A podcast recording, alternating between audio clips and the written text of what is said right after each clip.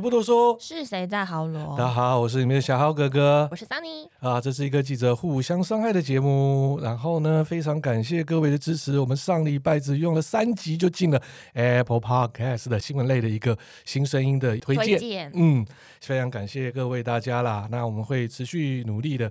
把一些哎，大家没有听到的一个新闻的一个比较深刻的内容，哎，我是独家，哎，没错，跟大家分享。更重要还是要感谢一下孙总上礼拜大力的赞助我们，哎，站台啦，对啊。感谢无酬支持，没错没错。好，那今天呢，我们也是准备了诶几则新闻哦，诶，可能从不同的观点帮来看啊。那第一则的话，就是我先讲，因为我本身想要哥哥又跑外送平台，大家也知道，上个礼拜这个时间呢，诶，外送的诶产业或者说外送的服务的新闻哦，就是这一个啦，就是台中的富王鸭肉店。我必须讲哦，那时候 APP 在推播这则新闻的时候，我看到的那个标题，我以为是。哎真的鸭肉，我以为是那个鸭肉，因为它的名字取得太棒了，父王鸭肉，父哎又王又鸭肉，我想说是哪一位帅哥？对，引起了消费纠纷。对，然后哪一对对对对，那哪一个诶贵妇诶发生的一个消费纠纷事情？先不要，嗯，没错。打开来之后，靠，原来是真的啊！对了，他是真的是卖吃的鸭肉啦。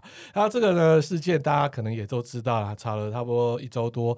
那昨天嘛，就是昨天的时间点，就是店员还是店长、嗯、那个王姓店员嘛，也跟大家说抱歉了。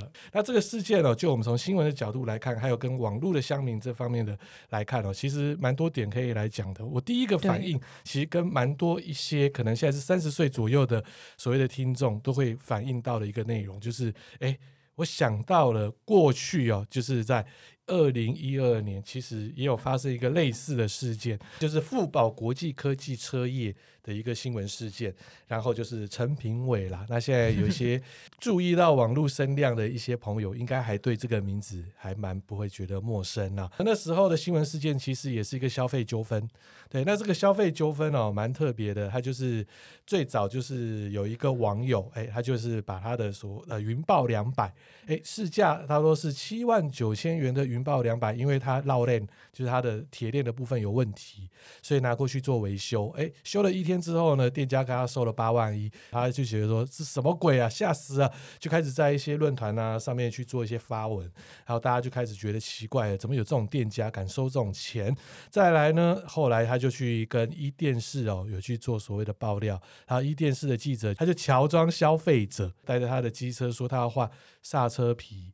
然后他发现不对哦，隔了半小时他过去看，你换刹车皮基本上应该不可能去拆坐垫嘛。对啊，对啊，啊他去拆坐垫了。嗯，然后来就把所有东西就一个个把它拆光光。要干嘛？他说：“哎，你这个也坏，那个也坏，那个也坏。”他就吓到了。后来他就发现这些他告报出来的价格基本上也是市价的两倍到一倍。他开始就跟店家就整个吵起来了。他吵起来之后，这个新闻呢，毕竟也是一个调查式新闻嘛。那他也是把它上架上去了，嗯，然后突然他变爆红，爆红到第二天呢，一电视的记者又带了所有受害的消费者到他那边，你怎么可以去做这样子的一个维修内容服务啊？七万九收八万一，然后有一些还收了两倍的价格，所以呢，这时候我们的店家就是个老板哦。陈评伟就整个就尾松快了啊，开始就开始大小声了。最经典的就是，哎，你在大声什么？你得多吓吓啦！哎，这个声音呢，后来就变成迷音了啦。就大家觉得说，我靠，你明明就是一个黑店，你为什么还可以对消费者这么大声啊？就变成这样子的问题。所以他是网络一直挞伐他，把他踏到爆，但是他还是觉得他是没有错的，他还返回来去告电视台，但是电视台不成立，因为这是属于一个调查报道。所以后来他就确实说，好，没关系，我就换个。毕竟生意受影响，他换个名字叫做新同性车业。你觉得换个名字应该也不会好到哪里去啊？对啊，大家也知道你的地址不变嘛。但没错，隔了一年多他就倒了。江山不改本性难移。对的，他倒了之后呢，后来他就是变成到其他的车行受雇了。还受雇？对，感觉出事啊。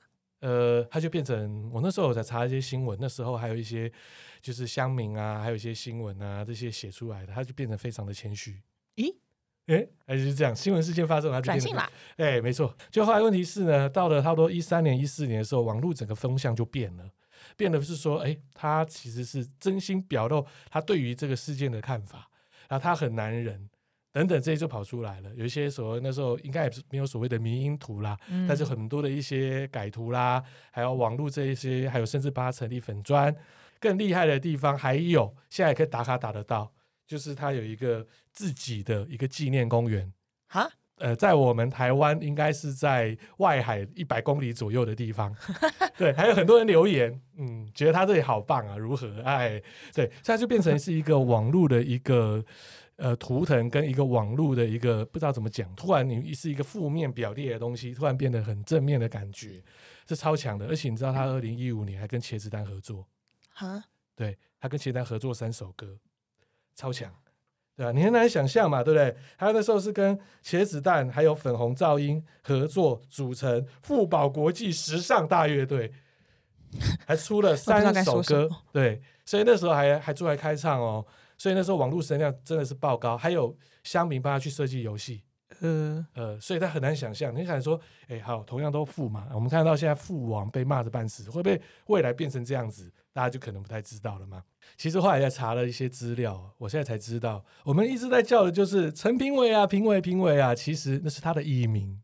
嗯，对，他在二零一二他用陈评伟，其实他问题是他上法院的时候的名字叫做陈昭周，傻眼呢？对，他本名叫陈昭周，那你知道他现在做什么吗？阿在。哎，那我再讲哦，我就好查到了一些资料，他现在在卖车，还是跟车离不开就对。可，他是卖四轮的哦。对，然后看他的车还蛮漂亮的，对，就有美规进口的啊，还有所谓就是我们代理的这种二手车。嗯哼，对，感觉的话啦，好像就完完全全变了一个人了啦。那下面的评分啊，或者说一些留言都还蛮不错的。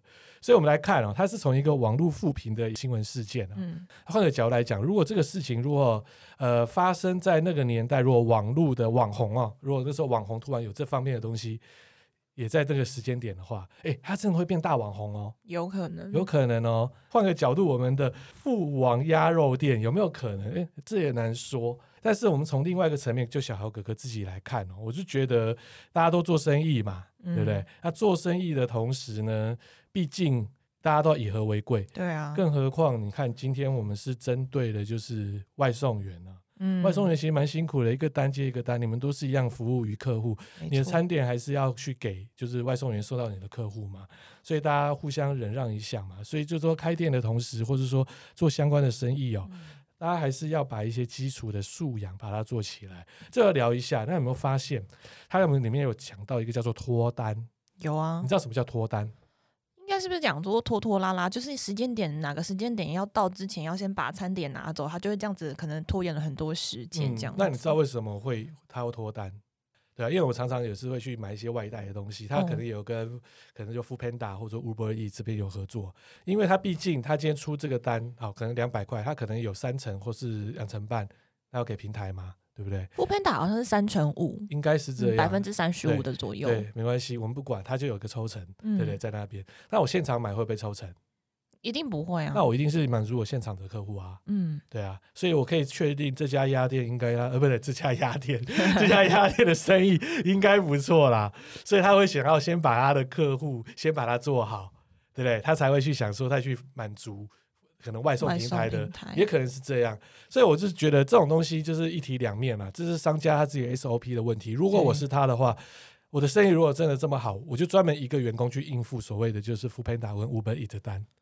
我个人的想法是觉得，如果你真的生意够好的话，你根本就不会想要跟外送平台合作啊。这也对啦。因为是啦，对啊，像因为我家也是有家人做小吃店，我们家是卖小卷米粉的。嗯、哦，对，那我们家现在的状态是，其实每天差不多十一点开门，下午两点到两点半左右就已经全部把今天要卖的量都已经卖光了。我们是这么厉害、啊，对，我们是根本没办法跟外送平台合作，因为我们光自己现场出单都已经出到来不及，那为什么要跟外送合作嘞？哦、我是觉得在评估上，如果有一些跟外送合作，通常是两种，一种是比如说新店家，他需要宣传。嗯，那第二种就是真的是可能需要你的生意拉抬，你才会去合作。那既然你都有一定的客源量，你干嘛为什么要去合作？然后给人家抽成之后呢，还要去推给外送员？那到底关外送员屁事啊？对啊，这也是一个蛮好玩的。可能这个店员嘛，王姓店员或者说这整个店家，可能外送这个平台的业务也不是占他太多啦。对啊，他可能只当了一个宣传嘛。但是也好玩了。其实我们从另外一个角度，从乡民的角度或来看哦，我们再以一个陈评伟那个时间点来看，他可能没有有的东西啊，像上礼拜。害，嗯，这个时间点我就发现，怎么突然跑出了一堆所谓的鸭王的所谓粉砖，嗯，父王鸭肉专门店正牌唯一，父王鸭肉专门店，真父王鸭肉专卖店，新父王鸭肉专卖店。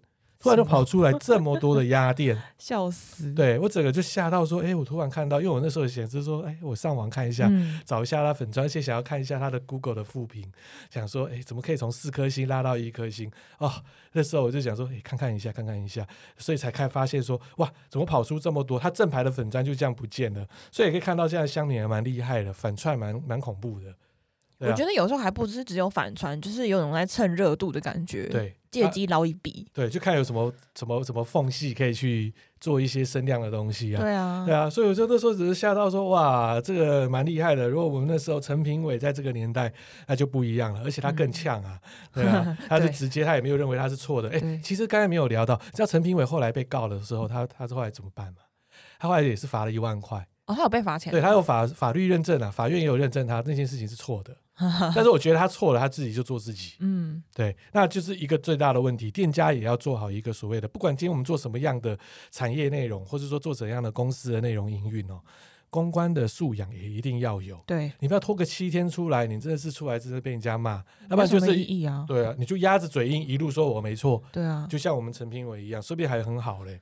像他昨天出来道歉的时候，我超多同意，或者是一些就是网友下面可能说假到爆，何必出来讲那些干话，真的是很没有意义这样子。没错啊，所以整个就感觉现在的乡民是越来越厉害了。嗯，对啊，哦，我做任何的这种新闻的事件哦，可以让你翻船翻到不行。哎，我先讲一个好了，刚讲到那个负评的东西哦，嗯，对啊，因为我上礼拜也是想要说，很想要给一家给负评到爆炸。为什么？因为我吃了他十年的便当，嗯。结果后来吃到快结束之后，看到一个完完整整的一只蟑螂在里面。哎，哎，超夸张的！如果大家看我粉砖，应该是也看得到啦。对啊，我好像有看到。对，那超恶的，那个是我已经吃完快了，它躺在那边，好恶。对，结果我后来就想说，我不行，我在他，我就是直接在粉砖上面去 tag 他，嗯，然后告诉他有这个事情，嗯，对，心情就很不开心。那下面的网友都说：“啊，看你这怎么会这样子？帮你。”呃，这是加菜吗？对啊，对，还是提升蛋白质？恶心到爆，对，恶到爆炸了，整个快爆炸。他推文也是爆炸，但是我想说，我要去 Google 想要留言，但我发现 Google 不太能留言，它好像也是锁还是什么样子。反正我是觉得商家有商家的因意之道啦。看那个时候台中父王鸭肉那时候也是把它的下架嘛。对啊，对啊，所以我是觉得，其实商家面临这些事情的时候是勇于面对啦，不需要去做这样子的一个。方式去回应啊，所以那时候我上网看，我没办法，一直没办法推文，还是我手机问题做不太知道。嗯，可是我至少知道，在一个月前有人叫了 Uber 也叫了那个便当里面也是有那个蟑螂。所以当下老板都没有说什么吗？因为我已经带我已经带出去了。哦，是带出去。对，所以我没办法当下这样来讲啊，啊，我只能拍个照片，直接这样。那换、哦啊、个角度，我也可以去闹他。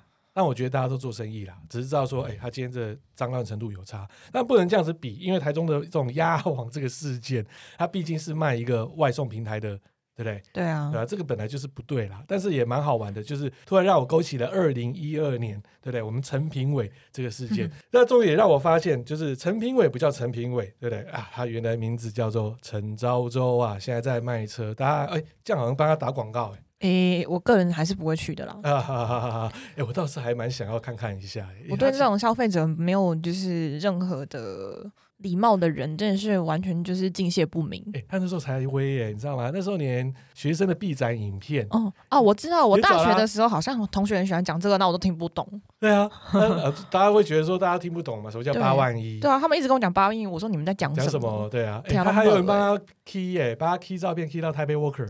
超智障，在干嘛？还有还有那个什么呃，Times 也有把它 key 到 Times，所以整个那个新闻事件，那时候我就觉得莫名其妙，就我一个很多的问号，跟你一样，哎、欸，他明明就是一个消费纠纷，对啊，法院认证，嗯，然后弄到最后，没想到完全变成一个网络上面的一个红人，对啊，只是他比较可惜啦。如果这是在网红的年代，他绝对是有大有作为啊。我觉得负面行销好像也是一种广告的模式，因为最近也是。呃，研究了一个现象，就是我有一个朋友也在经营 podcast 频道，嗯、然后他们找了一个之前有招黑的网红一起来主持，招黑的网红。对，然后呢，结果嘞，就是我就想说，为什么他们的频道有上前百大，但是问题是它的内容就是只有一点五星评论，嗯、然后我就去稍微听了前五分钟，我就真的关掉，因为我真的听不下去。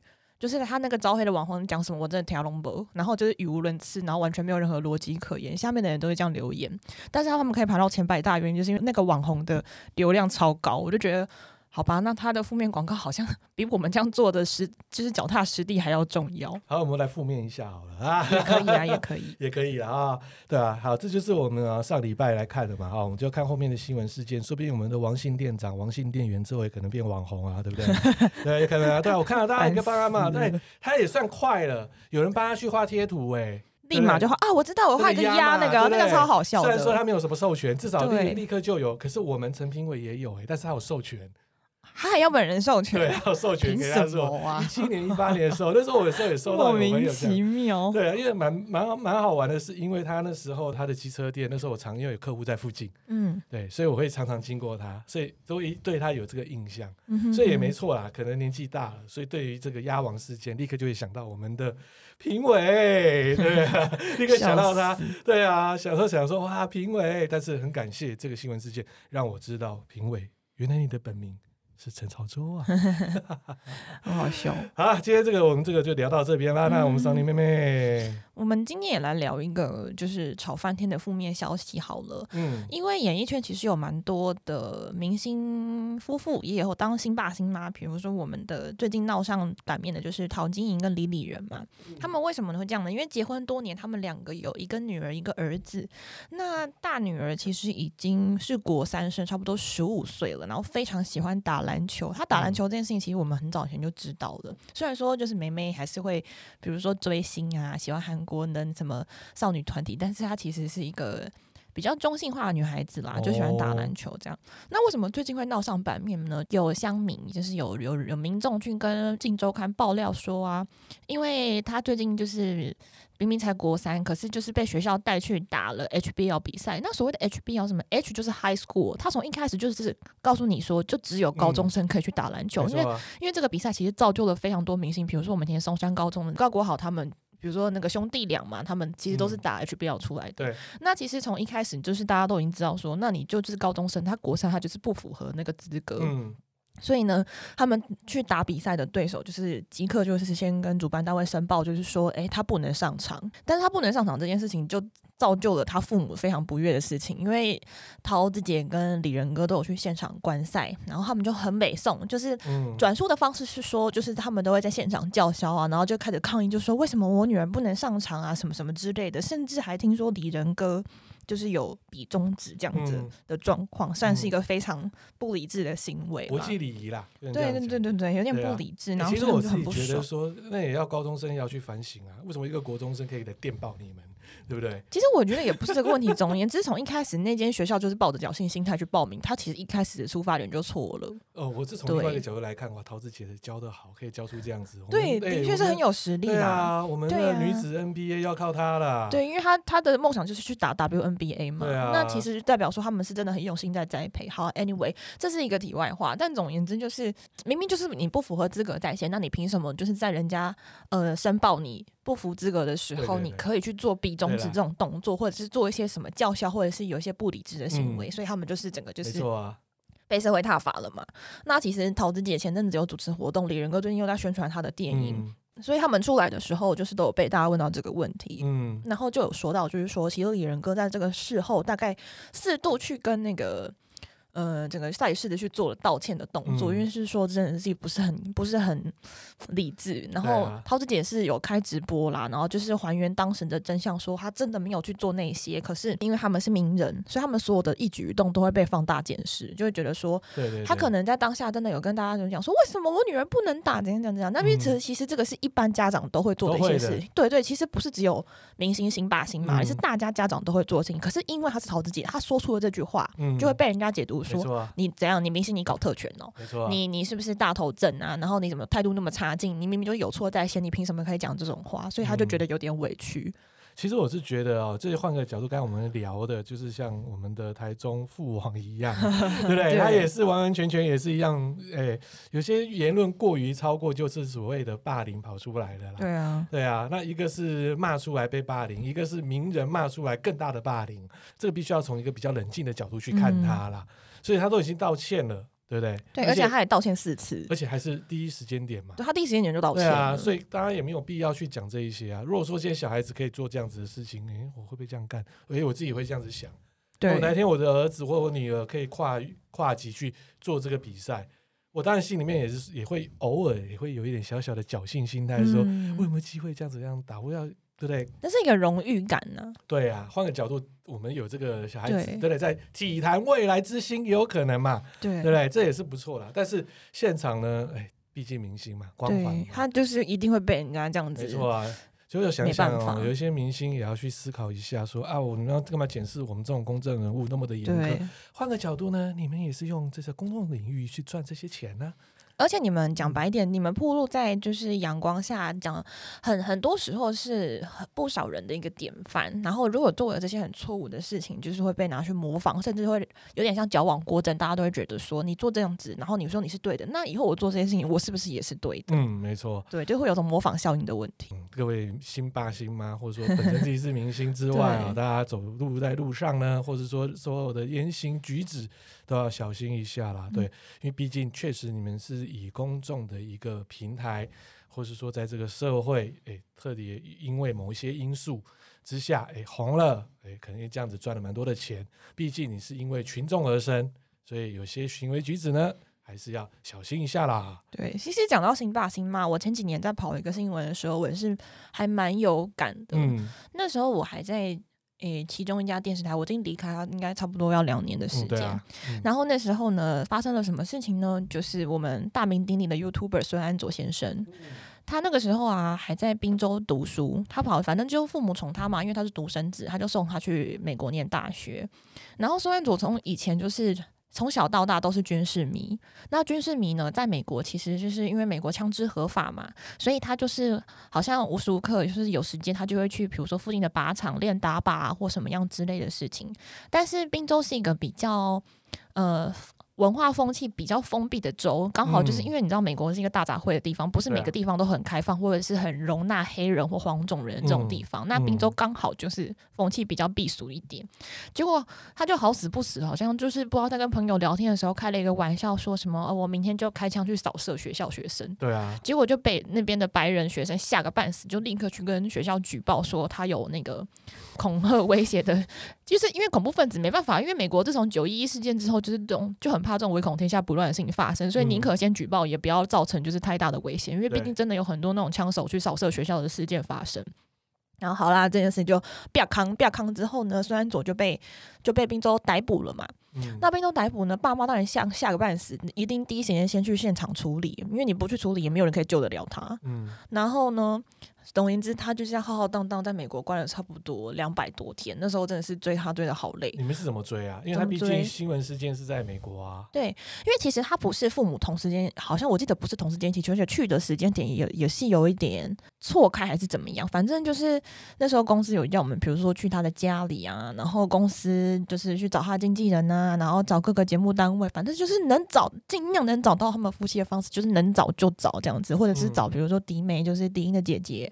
然后或者是孙鹏身边的人，呃，庹中华或者是徐宗恒这些，能找就找这样子，反正找到一个我，我快累死的状态，然后还跑到人家家门口每天这样堵，就很烦。其实真的很烦。所以你们是真的在楼下就这样子堵，要这样堵他，就是看看会不会有人出来可以问些什么，比如说孙妈妈或者是他们家的佣人什么之类的。堵都是堵几个小时啊？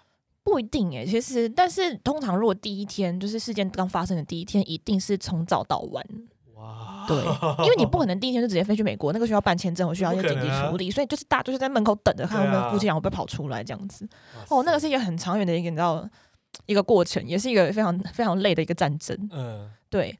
那的确啊，媒体在这种这种方式是比较嗜血一点，但是其实我觉得这对夫妻对孙安佐的教养也是让我有点匪夷所思，因为。这个事情让我印象最深刻的就是，其实我我的同事，我前同事就是有被派去美国要跑这个新闻，因为、啊、对对对，因为因为呢，我我那时候待的电视台是没有驻美代表的，而且驻美代表通常都会待在华府，嗯、那华府离冰都非常的远，对，然后他们你要他们过去，那些那些老记者根本就不愿意，他们觉得说。他什么咖小，我干嘛去？嗯，对，然后你还要请他特别飞一趟或什么，他们其实不是很愿意，除非啦收视率或什么真的很好，那就再说。去那个根本是工作，又不是去玩乐。对啊，所以累啊，对啊，所以就是说，我们家是那时候特别前公司是派了一组记者去美国，就是专门驻守他这件事情，就从零开始做的概念。那他就是在那时候在监狱嘛？对，就是看他那个状态，然后去看看就是孙家的夫妻确认那边到底怎么处理这些事情，这样子。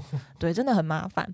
然后那时候就是捕捉到一个。画面、嗯、就是说，他好像在被移监还是什么的时候，然后刚好媒体就堵在那边看他，因为好像是第一次上来送审还是干嘛的，然后他就看到媒体，我们就说：“哎、欸，安卓有什么事情想说？”他就说：“我想看动漫。”然后那时候我就觉得不可置信，以一个封锁消息的一个就是被关的人来讲，你可能真的不知道外面的风向是怎么评论你跟你家人的，但是你都被关了，你完全没有任何一点就是 反思自己到底哪里做错，或者是你需要在。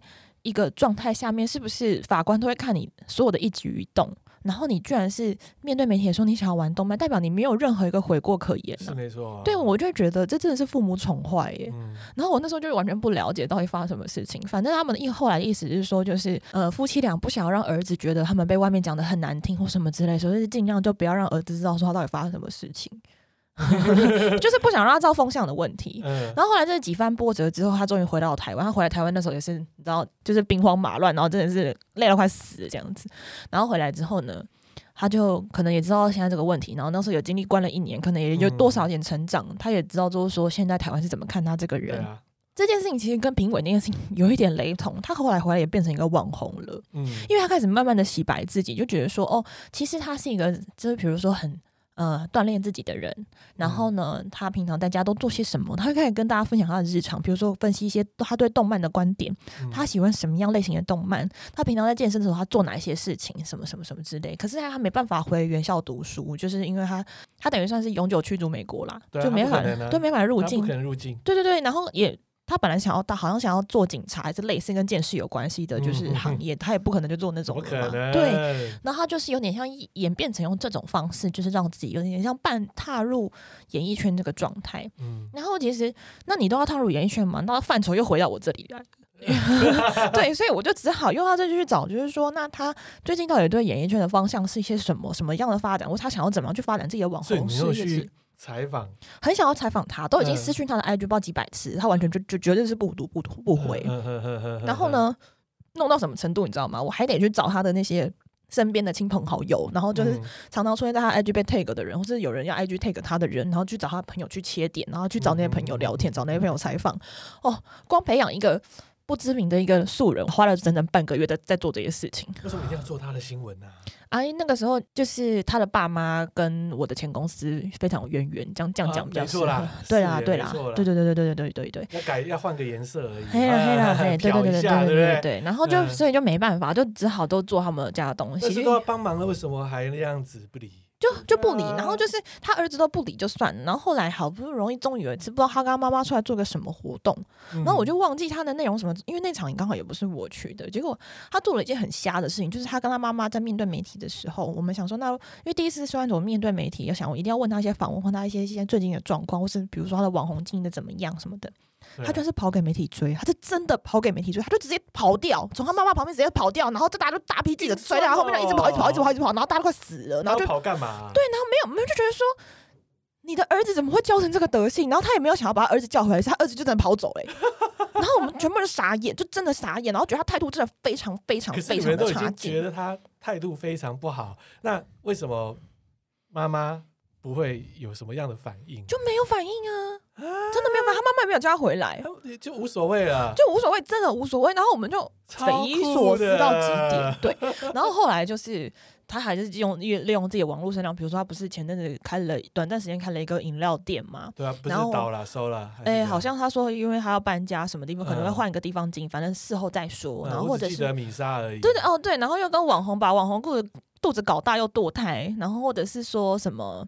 去又又用他的声量去拍了电影，或者是甚至做接到夜配什么的，我就觉得。嗯我不知道，我应该说他是反向指标呢，还是说他到底是什么样一个状态？所以我就说陈评委错时间了，真的。而且前阵子像去年年底的时候，他们一家三口还跑出来接了一个公益活动，我就超超问号。啊、然后反正他最近其实是有。嗯，因为他算是他被移送回来美台湾了嘛，其实台湾这边还是要送审的，嗯、所以那事检是经过了两年侦查之后，在去年年呃、欸、去年的时候，他是依照制造手枪未遂罪提起了公诉，所以他有可能会面临七年的徒刑。那他的爸妈还发表声明说，他们觉得非常的不解跟遗憾。我是觉得啦，你把儿子宠坏了，那你他现在回来还是一个。矫枉过正的状态，他还是一样这种心态。那你觉得你儿子以后到底要怎么发展？我是你知道，基本上就是当我对他现在这个态度，就是当那个时候前公司跟我说你可以不用再追新闻的时候，我是立刻取消他所有的追踪，再也跟他的那些朋友全部断绝关系。我觉得那人太痛苦了。我为什么要为一个小屁孩，然后付出我的记者的生命，然后薪水还只有那么一点点？我真的超痛苦无比。我这样很夸张，对我真的真的是觉得恼火到极致，你知道吗？他真的是惹毛所有的全媒体的娱乐线记者。我操！那今天你们娱乐线记者真的感谢你，我们这样子大爆发、啊，真的超超痛苦哎、欸！我真的真的很想死、欸。出口哎、欸，你先帮大家大家那个对不对？怨气、啊、这样子说出来哎、欸，他觉得自己很屌，可以去拍电影，所以嘞，哇！阿仔，I don't care。哎、欸，他有拍电影吗？他拍《中邪二》啊。哦，对对对对对对对对，我忘了。他拍《中邪二》啊，没错没错没错，我觉得莫名其妙。哎、欸。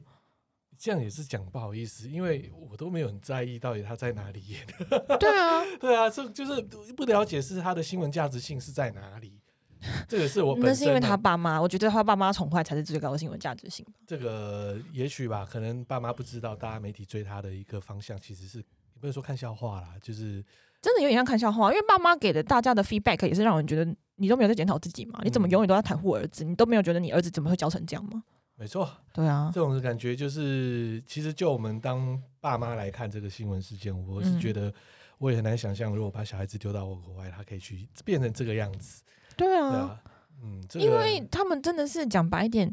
你的出发点就错，就算你真的只是开玩笑，但是美国人怎么可能会容忍就是其他颜色的人种，然后讲出这种话？他那边猜吓个半死啊！嗯，没有了，辛苦你们了，竟然会跑这种新闻，超痛苦。我今天才知道，我们的桑尼妹妹原来跑她这则新闻跑成这个样子，我起码跑了至少超过半年哦，要死我，超想死的，这要跑半年，超想死，从发生那一刻开始，也至少三个月，最少三个月，我已经忘记了。对，然后他那时候要回台湾的时候，又是会让我很想死。啊，所以啊，新爸新妈也要小心一下了。对啊，对啊，自己的小孩的言行举止也可能会把你的本身在演艺事业也会影响到。好像他之前那个节目嘛，对不对？嗯，都受到影响了。对啊，对啊，以他们现在应该，我觉得他们出出来的价码应该没有以前这样价码吧？我是不知道啦，嗯，但就是。而且我也不知道他们他们家一家三口在用什么样的方式，就是嗯，在经营演艺圈的部分。因为像迪英其实也很久都没有作品，啊、他前阵子还会拍电影嘛，嗯、对啊，所以然后孙鹏好像我记得他应该是离开那个主持了，对对啊，所以我也不知道他们一家三口现在到底干嘛。因为本来他们北投那间大房子也卖掉了，对啊，对，然后现在那时候是为了要那个律师要付他律师费太太高了，嗯、然后现在是应该是住在内湖，然后听说好像为了要把饮料店关掉，原因是要搬到林口的样子。哦，然后就已经到这样子，我就觉得，嗯，呵呵呵，我不知道该怎么形容，真的就是这样啦。再来呢，我们现在在刚刚看到那个外送的事情嘛，然后、嗯、就聊个比较深入跟产业，因为小奥哥哥刚才有聊到，就是我也有跑这就是这几家的平台嘛。嗯，先讲一下，我刚才忘了 ending 的时候，我如果说我今天是那个鸭肉店的老板哦，嗯、今天的做事一定绝对把它做得很好，而且绝对后面生意会爆表。我当然不会在当下的第一个时间点跟你说啊，对不起，我如何？我当下的时间点是发言，是说我要了解一下我的店员、我的店长到底发生了什么事情，嗯、之后再告诉大家。对啊，或者是说，就是我们呃，可能需要就重新教育一下。嗯、那我等我了解事件之后，我们再跟大家回复一下。没错，然后呢，后面的感觉呢，基本上，哎，我就会说没问题，今天是我们的错，我会对我的员工做一些相关的处置之外，嗯、另外呢，这一周。哎，麻烦来我们店面，全部打七折送一盘小菜，对不对？我跟你讲，乡民战爆了，因为危机处理很重要。对，这就是危机处理的重要。对啊，换个角度，刚才你讲迪英他们那些也是危机处理不好啊，危机处理真的不好。对啊，所以我就说，不管是公众，或是说我们今天做生意，大家还是要去修一下公关课啊。对，而且有时候危机处理还有一个很大的问题是，就是如果你一旦嗯，真的像刚刚小哥讲说，他如果是选对了方向之后，他可能整个风向会大转变。比如说，我觉得前阵子有一个事件，也是因为违建处理错了，所以导致说他真的是也被出征，就是有一个那个货货运的大卡车，然后直接从后面恶意撞了那个重机的那件事情。对对对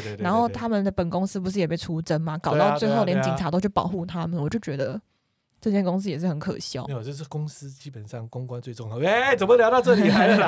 啊，哎，你有没有发现今年你有叫了多少次的外送平台？我很常叫外送平台耶。应该不是说今年讲错了，哦、我们现在是二零二一了。你看，去年你大概叫了多少几次外送平台？我没有特别数诶，可是我是可以，比如说，如果休假在家一整天都不出门，我可以三餐都吃外送平台那种。对啊，去年外送平台的生意都是大爆发，因为疫情啊。没错，疫情爆发，那、啊、所以有些店家也不得去跟外送平台合作。嗯，对，所以变成说，去年整体疫情来讲，到一到六月左右啊，外送平台的业绩是蒸蒸日上，整个大爆炸。对啊，对啊。那目前的话呢，目前市场两大的话，就是大家知道嘛，熊猫跟 Uber Eats。对啊，对他们其实蛮好玩的，在去年的六月之后，因为疫情已经平稳了。嗯，平稳呢之下呢，其实他开始就做一些转型，有做其他一些外卖的合作，比如说生鲜啊，其实之前都有做，或者是外带。没错，现在都完完全全都是强化在这里，就变成说整个产业其实现在也是在转型当中。再来就比较特别，所以很多一些过去难以想象他会合作的对象都有，像 Uber Eats 在上礼拜吧，嗯、应该是有跟全联合作，嗯，在他之前还有跟莱尔富，还有跟几个合作，等于说我在家里所有东西都送到我家。而且我觉得他们现在的，我觉得营收应该是真的很大，因为他们的代言人都让我觉得非常的大咖，伍佰啊、林志玲啊，对啊，萧敬腾、卢广仲、所以蔡依林，所以你说林美秀、foodpanda，你所以说 foodpanda 这样子对得起我们吴康人吗？啊、真的哎，你不知道跟吴康人门面真的对啊，代言好好的，跟他说我们以后再也不找代言人了。哎，吴康人其实是一个，我不得不说，嗯、虽然说。我个人认为他对媒体的态度是有点看他心情在做事情，可是他只要是跟他的合作厂商合作啊，他真的是一定是帮你做好做满。而且吴康仁最好的好处是因为他没有经纪人，他都不知道吗？吴康仁没有经纪人哦，这么大他的一个势地哦，那这完完全全就是 foodpanda 在打吴康仁巴掌啊。所以啊，你看他都不会给他的经纪人抽成什么的，他就是自己跟跟 foodpanda 对接，他等于是钱就只进他们两边的口袋，然后他还这样对一个势地，人家吴康仁的声量多高啊！而且他很努力的帮他去拍那些广告，看得出来那个诚心啊。而且人家现在还有女朋友，如果他如果你们办得好的话，人家把女朋友拉了，你们多一个声量。那这样子，我就跟我的 Uber Eats 好朋友，哎，你们可以去找吴康仁。今晚想来点什么呢？对，吴康仁 OK 啦，哎，师奶的杀手，哎，可以，他是真的很用心。对，所以基本上在去年整体来讲，就是整个外送市场非常好。那当外送市场也会碰到一定的瓶颈，它要落地嘛，对，就该讲说这些的新的平台，新的。一个原本的实体通路就会跟它合作，嗯，那实体通路也会受到这方面影响，也希望从 Uber Eats 这边可以上到，哎，上到我们手机端，对，所以在今年呢，我们可以发现会有更多的所谓的这种外送平台的额外的特别的服务会跑出来，嗯，你看，你 Seven 也是一样啊，Seven 之前跟 Foodpanda 合作很开心，对啊，后来干脆就直接买了，你知道第三家，我们台湾第三家或是第三大的外送平台哪一家？好像没听过，没听过，对不对？哦、叫 Foodomo，我还真不知道，大家都不知道，很多人都不知道。而且我还有幸的在去年有采访过一次。哦，真的、哦？对，新创的吗？他不是，他在默默在市场有五年了。嗯，但是它的它的外送蛮好玩的，它有点就像我们今天去找所谓的快递一样那种感觉。它的外送员基本上可以兼其他地方，嗯、但他没有给你袋子。也没有制服，哦、所以你就不知道它到底是如何。嗯、而且它可以有一个所谓说，哎，它从几公里之外，比如说我的公司在戏子，嗯，那我可以去在东区叫，他到戏子，嗯，只要你时间对了，他就立刻送来。嗯哼，名店什么样的菜，在他厉害的地方，另外就是做团团购。哦，真的哦。嗯这作为团购的定义哦，就是说啊，桑尼，你今天中午要吃什么啊？我要吃鼎泰丰。那我说不要，我今天想要吃麦当劳。那、我们的制作大黑说他要吃摩斯。我们以前要这订的话，分三个单，对不对？对，而且还要就三笔外送费。对，他可以一个单。哦，那很很克制化，很克制化。但是要等多久的话，哎，大家就知道了。对，但是 Seven Eleven 现在要入股它了。哦，真的、哦。对，所以看到 Seven 也碰到一定的问题。那代表同一集团其实也需要一点。一定需要的、一定要开拓的啊。嗯，对啊，你看人的惰性多懒。像最近天气那么冷，我是真的都不想出门。对啊，你就突然就打个 app 都带外送，谁要出去吃饭？接了斜对角那个没关系，下雨也是啊。对啊，谁要出门呢？就花个几十块请人送到我家楼下好了，明明就走路不到五百公尺。真的。对啊，这个很多啦，我自己有干过这种事情。我也是。对啊，明明五百公尺就可以下去，有有什么餐厅之类的，不要啊，明明就这样子，一定要 app 这样。所以今年的话，二零二一年嘛，吼，就应该吧。虽然我们台湾疫情现在是 OK 的，嗯，对，后面不知道，但是可以确定的就是哦，我们这样子，目前这一部分就是在外送平台，它一定会更好，而且会跟很多的实体平台合作。但是像去年的时候，我是觉得，不管是 Uber Eats 还有跟 Foodpanda，基本上都做了一个非常好的示范，嗯，就是外送员的保险的问题。哦，因为其实我讲实话，就是我还在。我我之前在电视就是前一家电台合作的时候，嗯、那时候在讲外送乱象的时候，其实是真的有很多这种各种问题，比如说。呃，外送员的防疫问题，外送员的保险问题，外送员的各种什么安全性问题，尤其是防疫这件事情最最严重，是因为很多人都在居家隔离。对对对。然后那个送餐哦，真的是他死都不讲，他自己是居家检疫者那种。哦，这不行，好可怕。我就觉得外送员这个风险超大的，超级高。所以那时候有时候觉得说啊，为了那个没办法啦，拼经济嘛。那时候外送员去年也比较多，也是因为疫情的关系，对大家都没有工作，或者说收入锐减，必须要出来外送。但是你明明居家检疫，你就这样子王八蛋的。一个在家里也不跟人家讲，对啊，哎，你明明就是可以放楼下，你也不放楼下，放门口也可以啊，没有，我真的就是有这种人，对啊，真的有这种人，认不到这些王八蛋在干什么，对啊，我都觉得这些人真的是唯恐天下不乱，对啊，而且这种人又是重点是外送员是会接触最多人、最多店家跟最多民众的，他如果变成防疫缺口的话，台湾就直接毁了，没错，对，所以啊，去年这两个平台基本上都有纳保了，所以对于外送员的话，他还是有他的保险在这里。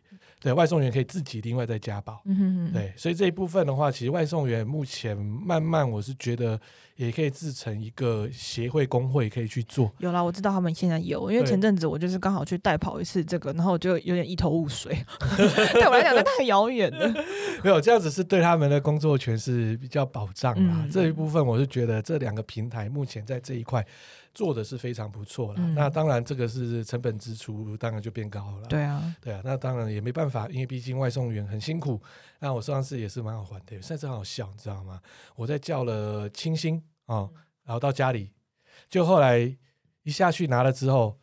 他就突然说：“哎、欸，你们社区超夸张的，我这社区哦，哦，第一次给你接到六个单呢。哦，他一次把全部送来。对，哦、他很开心。哦，我说真的还假的？他就打开，然后满满的，说都是饮料。我超强的。我说你根本就在清新门口驻点，一直按按按的。对啊，对啊，站在这边收就好了。没错，所以外送员有时候也是辛苦啦。对，对啊，所以我就说这个我们哎鸭肉店哈，对不对？”